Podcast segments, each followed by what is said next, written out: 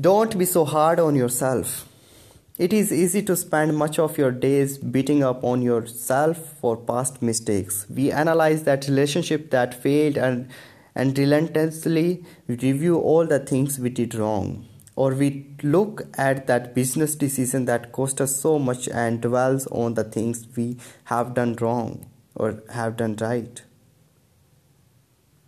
Once and for all, stop being so hard on yourself.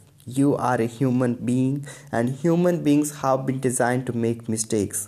As long as you don't keep making the same errors and have the good judgment to let your past serve you, you will be on the right track. Accept them and move on.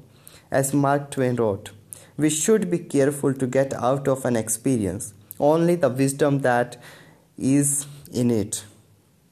And stop there Least we will be like the cat that sits down on a hot stove lid. It will never sit down on, on a hot stove lid again, and that is well, but also it will never sit down on a cold one anymore.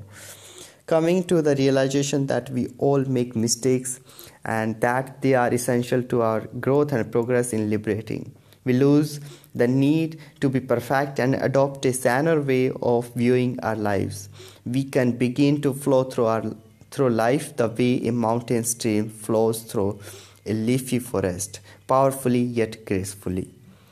We can finally be at peace with our true nature. An excellent way to rise to a higher level of enlightenment and personal wisdom is to make a list of the 10 biggest mistakes you have made in your life on the left hand side of a page within your journal.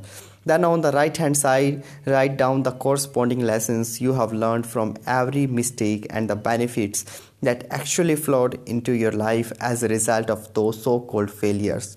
You will soon see that your life would not be as rich and colorful with the mistakes of your past. So, be gentler to yourself and see life for what it really is a path of self discovery, personal growth, and lifelong learning.